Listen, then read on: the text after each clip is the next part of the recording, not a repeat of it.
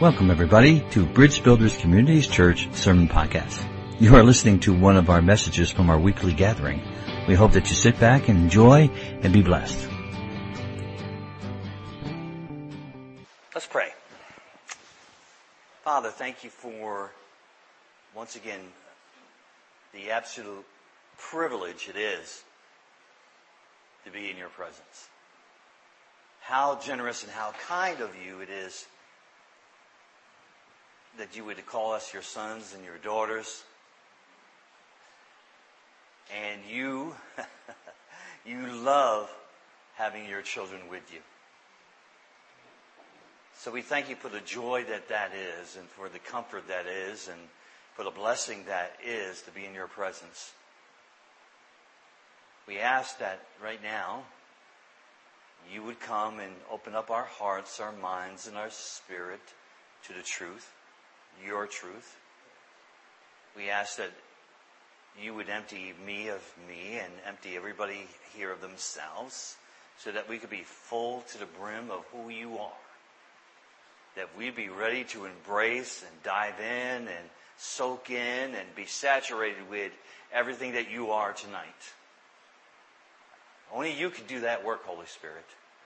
So we invite you in. We say, come. Come and invade every space that we, that we have inside. We love you, Lord. And we ask this in Jesus' name. Amen. Amen. Uh, have you ever felt restless? And there's certainly enough to, to make us re, um, restless. There's certainly enough to make me not speak well. Um, your phone is constantly blowing up, maybe, with texts, phone calls, phone messages. Uh, maybe your calendar is so full that you wish there were more days in the month, or maybe less days, depending on what it is. Maybe your to-do list is so out of control that it just seems to go on and on and on. And every time you make a new to-do list that you never really cross things off, that you just add more to it. So much so that you take the to-do list and you say, I'm not going to do any of those.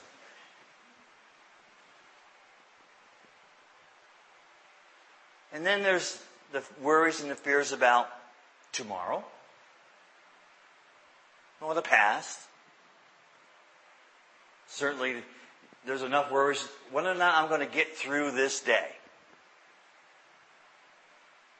And maybe even when the first thing in the morning, before your feet even hit the floor, you feel the weight of all that. And it makes you restless, uncertain, disturbed, even. Or maybe even have you ever felt restless when everything was going great? Right? Things could be going wonderful. Almost everything could be hitting on all cylinders in your life. Relationships, finances, health.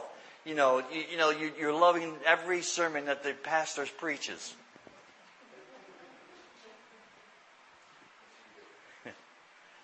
Everything, everything is going great. You laugh at all his jokes. You think everything is terrific. Car's running great. Your cat is doing great. There's cookies in the cookie jar. Refrigerator stocked and well. You feel secure in yourself. But you still feel restless. Did you ever, ever wonder about those times? St. Augustine said this You have made us for yourself, O Lord, and our heart is restless until it finds its rest in you. So sometimes I think it's actually good to be a little disturbed. To be unsettled, to be restless. Because what I really think is actually happening within our spirit and within our heart, and we're, we're actually hungry. We're hungry for more of God. And, and we're so restless and so disturbed about it that, that it doesn't matter that everything is going great. I just, I don't know what to do with myself. I, I, I what, what, what can I do next to get closer to God? What, what is it that I'm not doing? And you're, you're, you're asking all kinds of different questions. At least I do. We know hugging, hugging, hugging is a driving force, but I'm talking about hunger. You know, hug, hugging in COVID is not a it's not good, but you know, for me, hugging is a, is a driving force. But I meant to say hunger is a driving force. Uh, we know hunger will uh, focus you, it will motivate you, and it will move you. Usually towards the refrigerator, or towards a restaurant, or towards something, or that cookie jar we mentioned. But hunger will motivate you, it will move you, and spiritual hunger is no different. It will drive us crazy at times. Absolutely insane. Because the same O doesn't do the same O anymore if you know what I mean. What I used to do to connect with God doesn't really work anymore. Kind of, maybe, sort of. I'm still restless. I spend time reading the Word and I'm enjoying it, but it's not enough. I worship, I worship, I worship, and then, man, there's something else. I pray. And I, I'm still hungry. Still want more. But I don't know what to do. I'm, I'm kind of like stuck. I'm restless. I can't, I can't, I can't sleep at night. I, I can't, I can't sit still. Uh, you know, the things that I used to occupy myself, they, they don't occupy my mind or my thoughts or my feelings anymore. I'm restless. Because I'm not connecting with God. Again, I'm not saying this is a fault. I'm just saying this is, this is something that God does to disturb us, to, to rouse us up. The heart is restless until it finds its rest in you, Lord. And I think this, this hunger pushes us into uncomfortable places that challenges us to abandon ourselves further. Because that's what we need to do. We're going to talk about abandoning ourselves. Listen to these scriptures and see if these, these writers of these scriptures are hungry. Psalm 84 3. My soul longs, yes, even faints for the courts of the Lord. My heart and my flesh cry out for the living God. Does he sound hungry? Does he sound thirsty? Psalm 42, one, verses 1 to 2 says, As the deer pants for the water, so pants my soul for you, O God. My soul thirsts for God, for the living God. When shall I come and appear before God? And this one in Jeremiah 15, 16, I thought this was absolutely awesome. When your words came, I ate them. They were my joy and my heart's delight, for I bear your name, Lord God Almighty. This is what I call this kind of hunger that is represented in the scriptures, and, and there are countless more. We know this. I call this soul hunger. Soul hunger. When, when we're so disturbed we're, we're, we're so uncomfortable, you know, in our spiritual skin that, that it is not enough to do what we used to do to connect with God, that we, we want more. And this is what God does. God produces this, this soul hunger in us so that we pant and, and we drive ourselves to, into His presence. It's passionate. It, it is like, I can't wait to be in your presence because I bear your name. And guess what? You're sons and daughters of the Most High God. Guess whose name you bear? You bear His. And he makes his children hungry. I call it soul hungry. Now, here's the thing. All human beings, every human being on the, on the face of this planet, all eight point something billion of them are soul hungry. They're starving for something.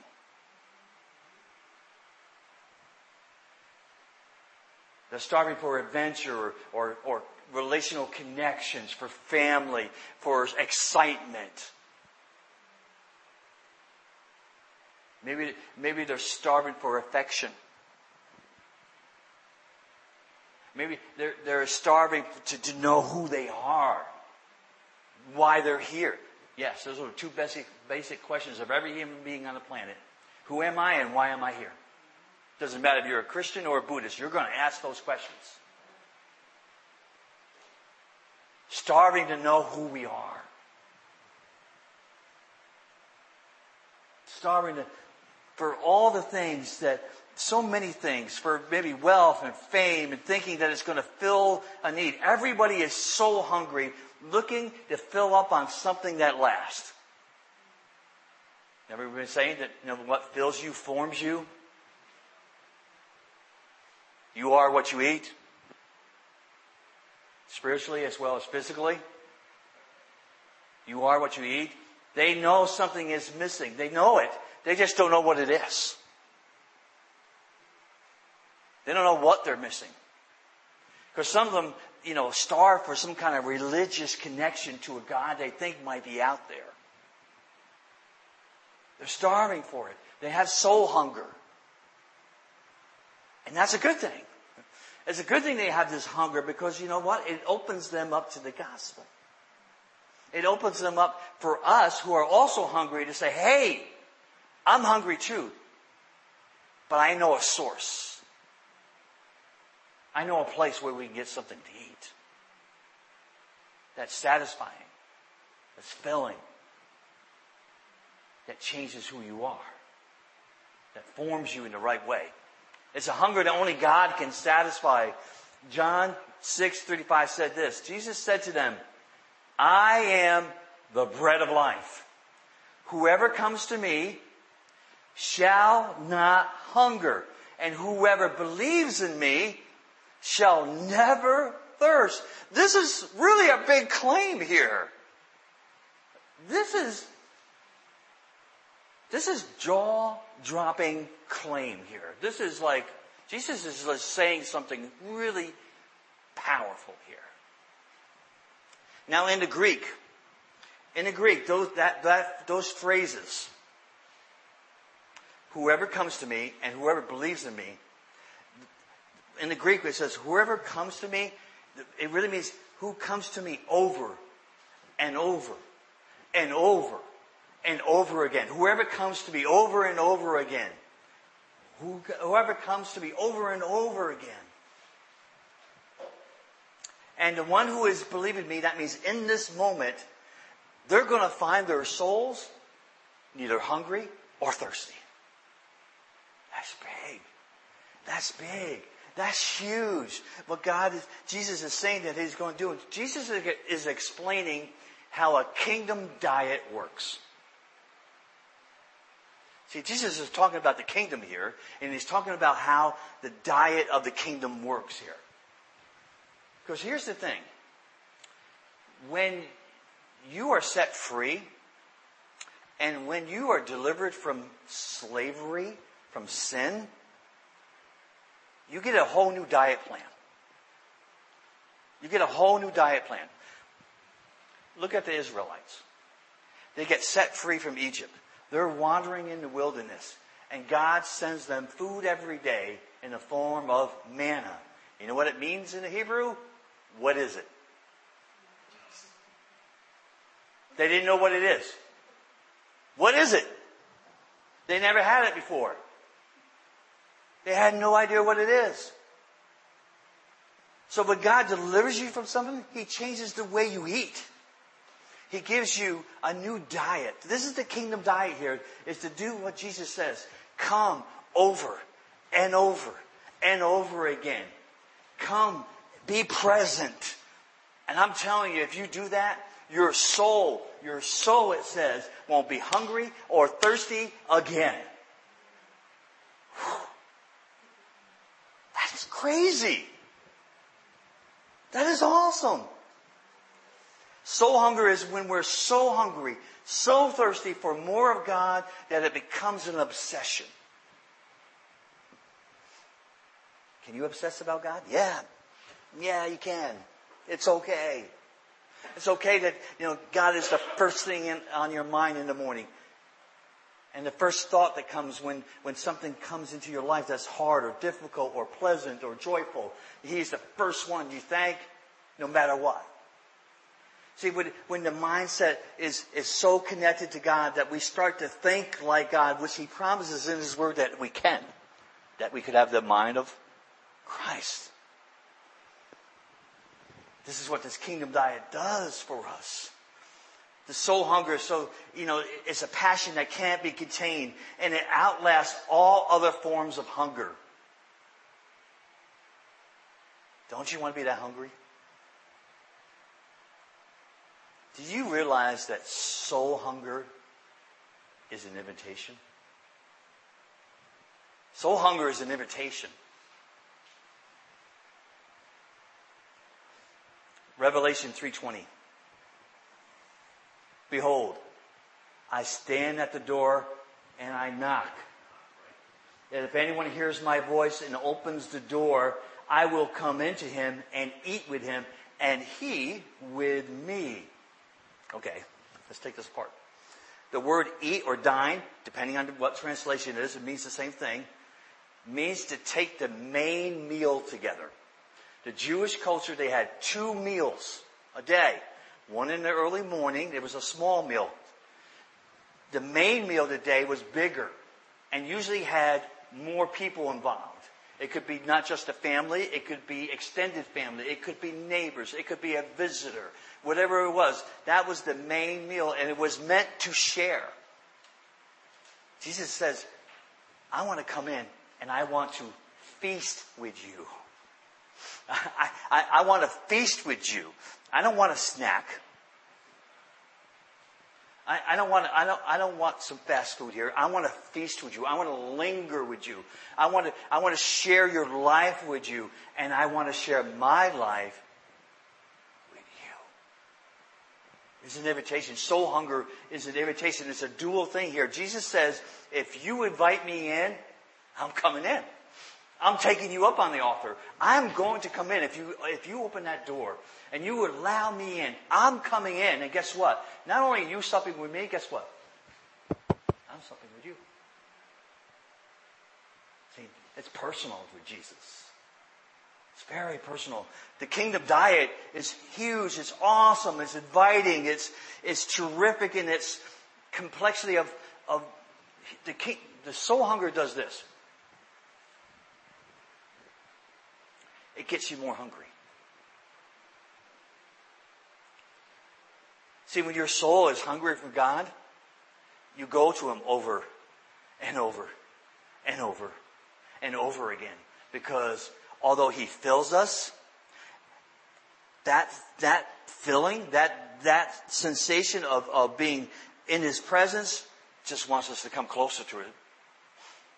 Just deeper into Him and know more about Him because we know that God is limitless, right? There's, there's just no limit to God. So there's no limit to us knowing Him either. And so that's why we come to Him over and over and over again. This is the kingdom diet. This is soul hunger. This is why it's so powerful. And here is the most wonderful thing. Soul hunger is a signal that God is inviting you into an encounter with Him. Soul hunger is saying, I want, I want you to encounter me in a way that you have not yet. And since God is limitless, there's a lot of encounters that we have yet to have with God on so many different levels. And this is what soul hunger does. Remember when we talked about spiritual appetite suppressors last week. And I asked you guys to, to send me some, and some we were late with your homework this week. That's, that's okay. I'm going to talk a little bit about it, but I'm still, I'm going to hold off on what I want to really do with it for a while yet. I will talk about it, but I want to talk about appetite suppressants in, in, in, in, a quick minute here before I get to the main part of this. We said that appetite suppressants were the things in our life that mess with our hunger for God. Now, one of the functions of appetite suppressants is the increase, what they do is the increase of the feel good hormone, serotonin, which controls mood and appetite and sleep. Know, it's the feel good thing.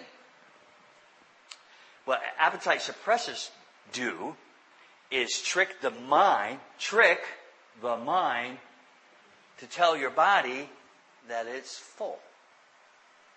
Therefore, killing your appetite.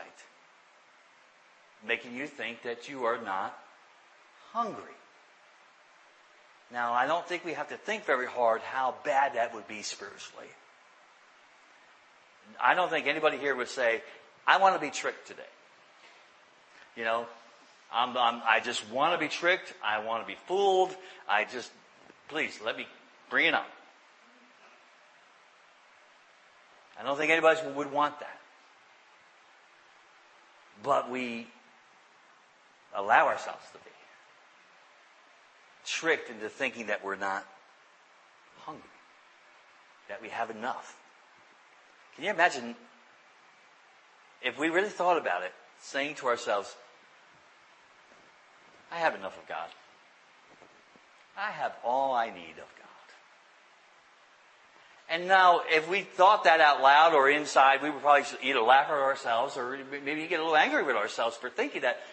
But subconsciously or sometimes I think that's the way we think. Because that's the way we what? Act. And we allow ourselves to be tricked into thinking that we're not hungry. And I, and I think if we go to John 4, John chapter 4, I'm going to talk about some things that will help us, I think, this whole story will, will help us with this. Because suppressing our spiritual appetite is not good. Tricking our hunger for uh, is with temporary fixes, temp, you know, you know, kind of like spiritual junk food. Um, that kind of temporarily satisfies us. It might even be the list of things to, you know, I'm going to read my Bible today. I'm going to have devotions today. I'm going to pray today. Uh, I'm going to fellowship today. I'm going to worship today. And we make it a list, but the list doesn't do anything for us when we just check it off. And there's no life in it. Never, we said all those spiritual practices were good, but if they become just a list for us to check off, then I think we have allowed some appetite suppressors do their work on us. Because here's the thing. And I know there's people who actually take appetite suppressors and they, and it does quell their appetite, but they still find something to eat.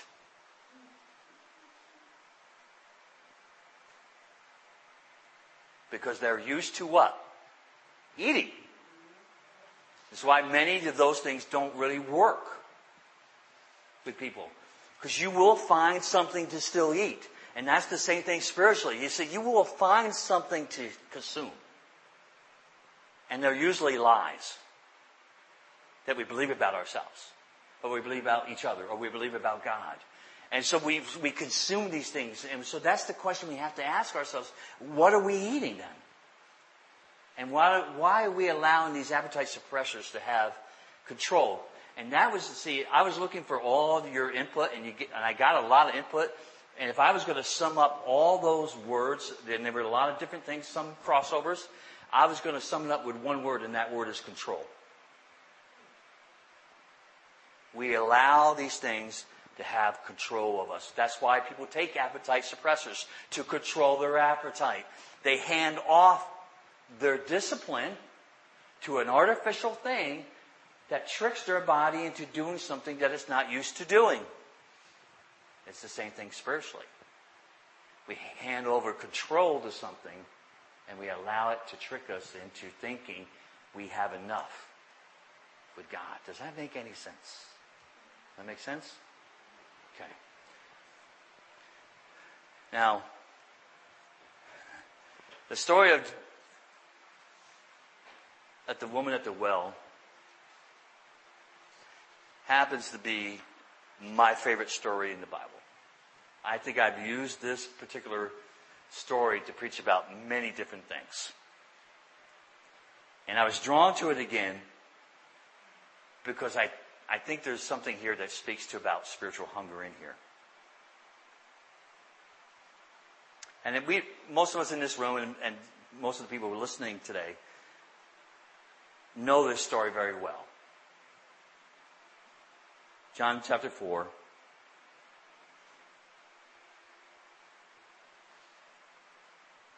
Jesus has come to this Samaria. Remember they, the Jewish people and the Samaritan people, they don't get along. They don't like each other. Matter of fact, they hate each other. Samaritans were Jews that had mixed uh, marriages with other other ethnic groups, and the Jews hated that about them. And they showed it openly towards one another. So to, to travel through Samaria uh, was usually something that, that Jewish people didn't do. They would travel around Samaria, but Jesus chooses to go through Samaria. And he gets to this well. He sends the disciples off to the nearby town to get some food. He's too tired, and this is what I love the scriptures. I love it.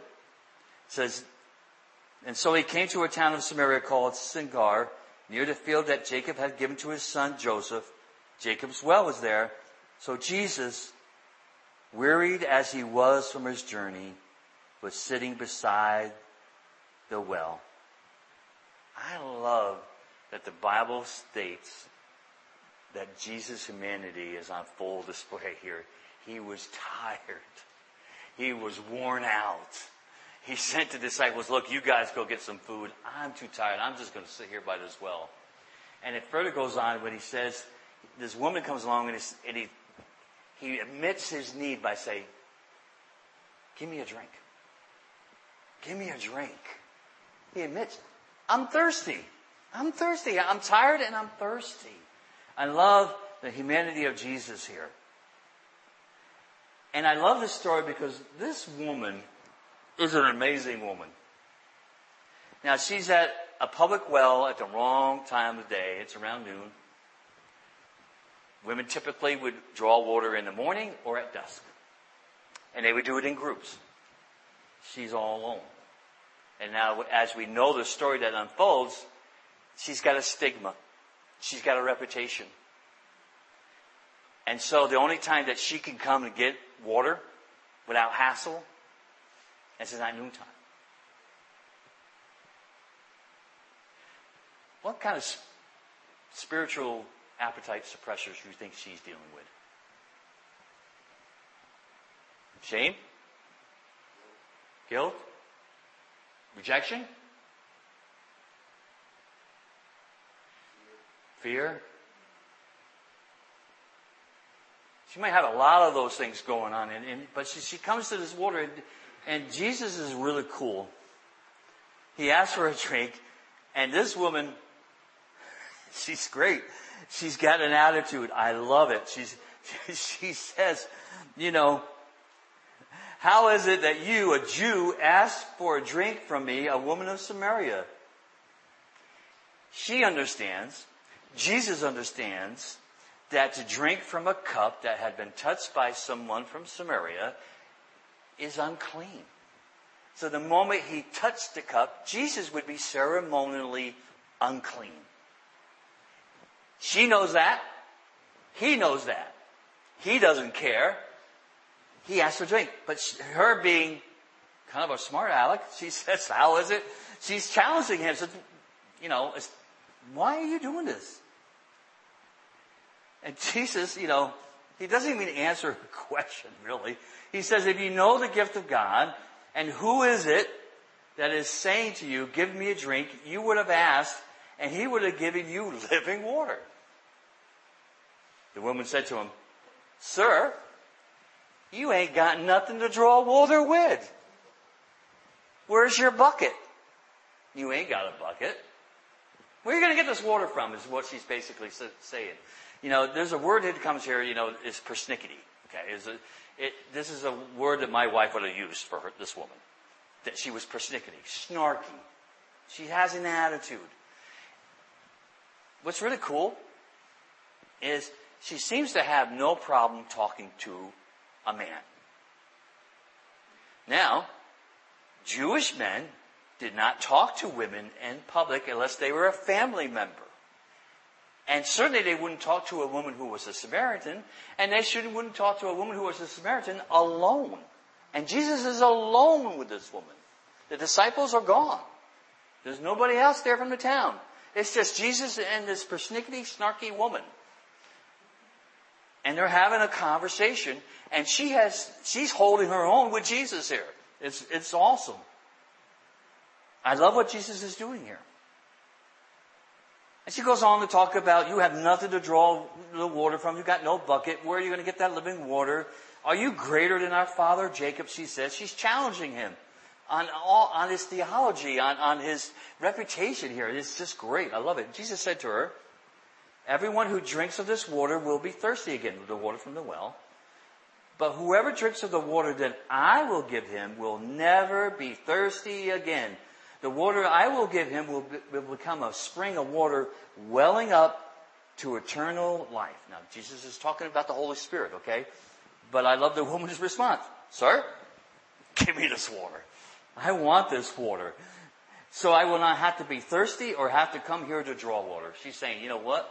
I'm tired of coming here in the afternoons, day after day, drawing water. You know? Just give me this water. I don't have to be thirsty and I don't have to deal with this stuff anymore either. Just give me this water. I, this is bold. This is huge. She's just taking him at face value. She's saying, you got some, that sounds good to me. I'm going to take it. If you just give it to me. And then Jesus changes the subject again. Go and call your husband to come here. There are a lot of reasons why Jesus probably asked that question. The woman said, answered him, I have no husband. Jesus said to her, you are right in saying I have no husband, for you have had five husbands and the one that you are now living with is not your husband. So what you have said is true. Um, tragically, this woman has lost five husbands.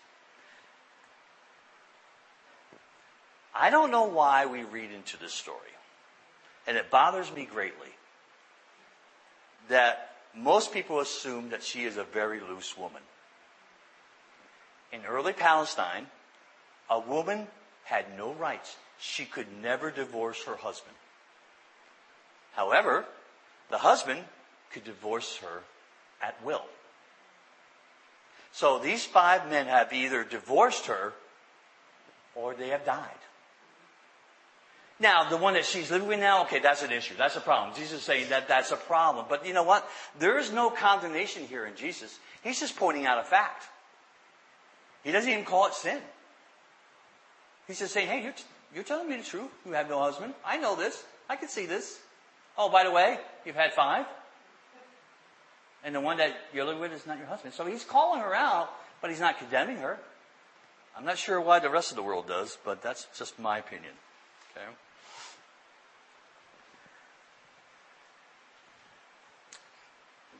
Jesus is engaging her in a conversation that will make her soul hunger activate. And he is inviting her into an understanding of why she is hungry.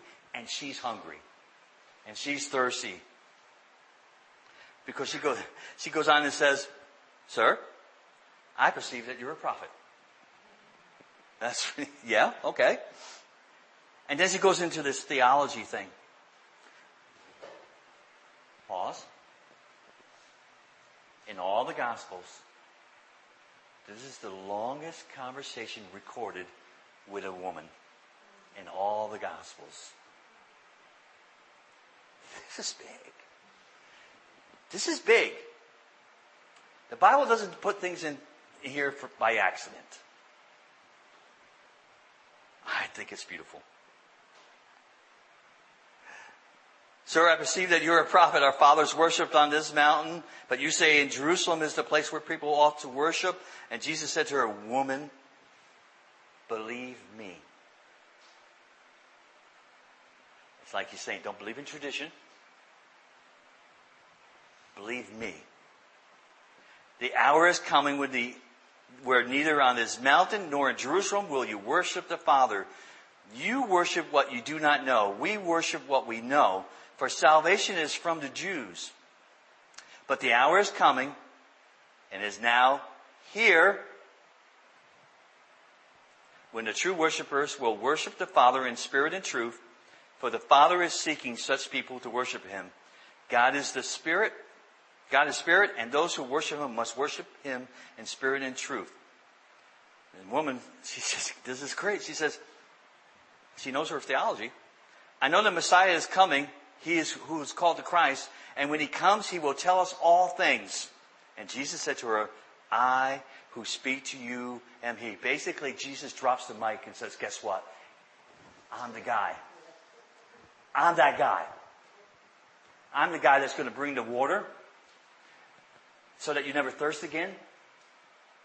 I'm the guy that you're going to worship in spirit and truth. I, am that guy. Christ is here. This is cool what Jesus is doing here. Look at the honor that he's giving this woman.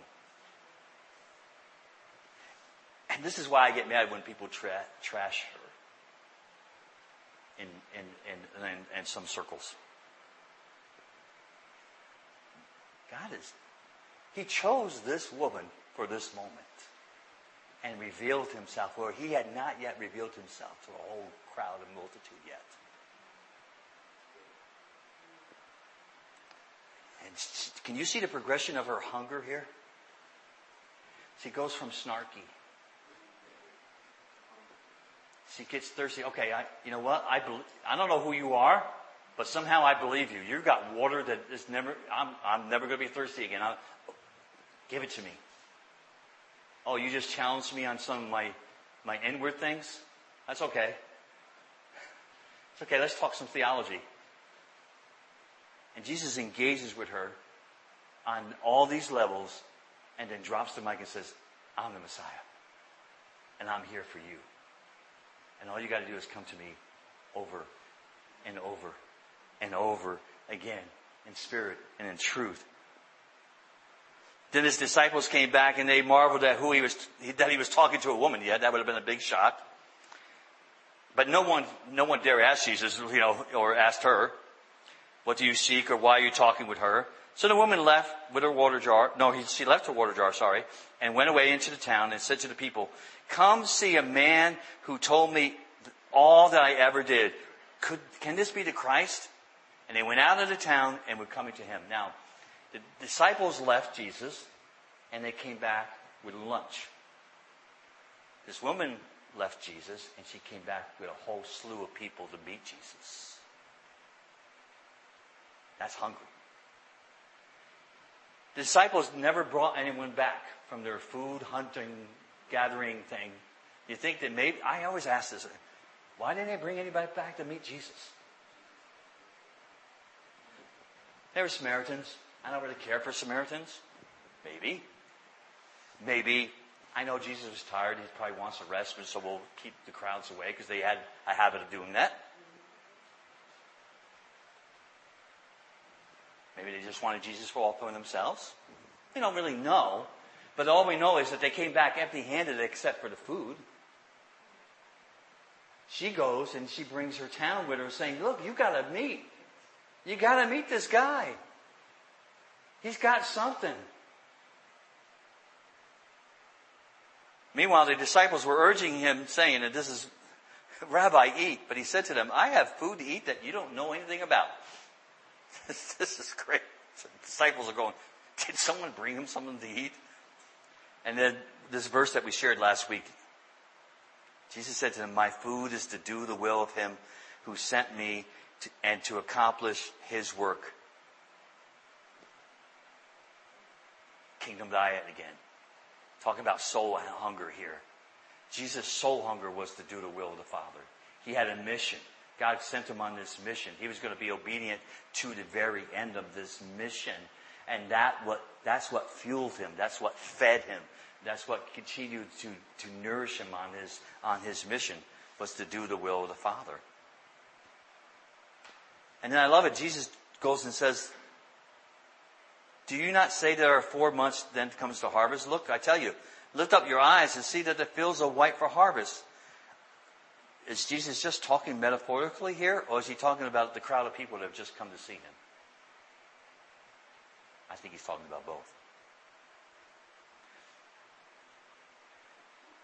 Already the one who reaps is receiving wages and gathering fruit for eternal life so that the sower and reaper may rejoice together. For there, here is the saying holds true. One sows and another reaps. I sent you to reap that which you did not labor and others have labored and you have entered into their labor. Many Samaritans from the town believed in him because of the woman's testimony. She, she told them of her hunger and who met her hunger. He told me all that I ever did. So when the Samaritans came to him and they asked him to stay with them, and he stayed there two days, and many more believed because of his word.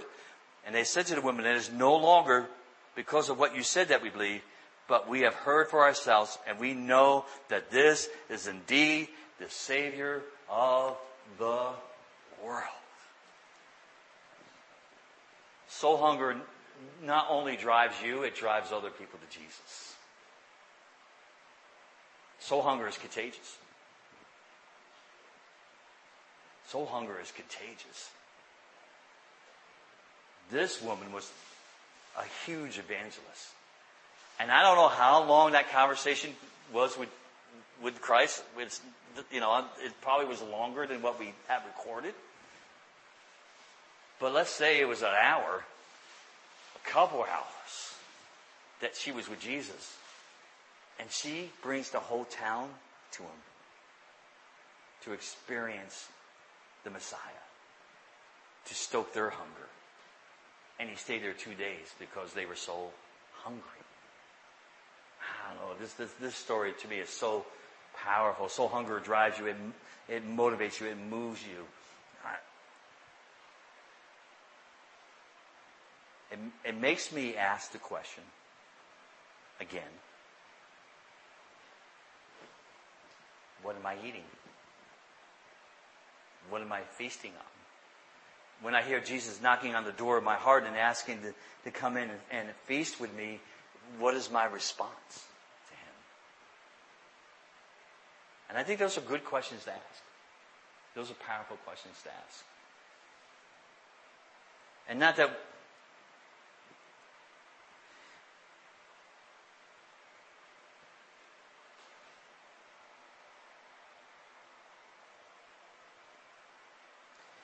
This woman's approach to Jesus was, even when she was being persnickety, was full frontal. She was holding nothing back.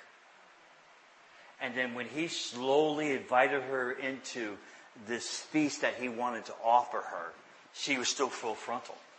She, there was, she wasn't, she wasn't persnickety anymore, but she was still as passionate in her engagement with Jesus. I think there's something in there to learn from this woman. Not the persnickety part, but, but the full frontal, all in conversation with Christ and saying, man, I am so hungry. I am so, I so famished. I, I need more of you. What does that look like for my life today? How does that work in my life today? Give me that water. I want that water. Does that ring a bell? Does that strike something in your heart, in a chord in your heart?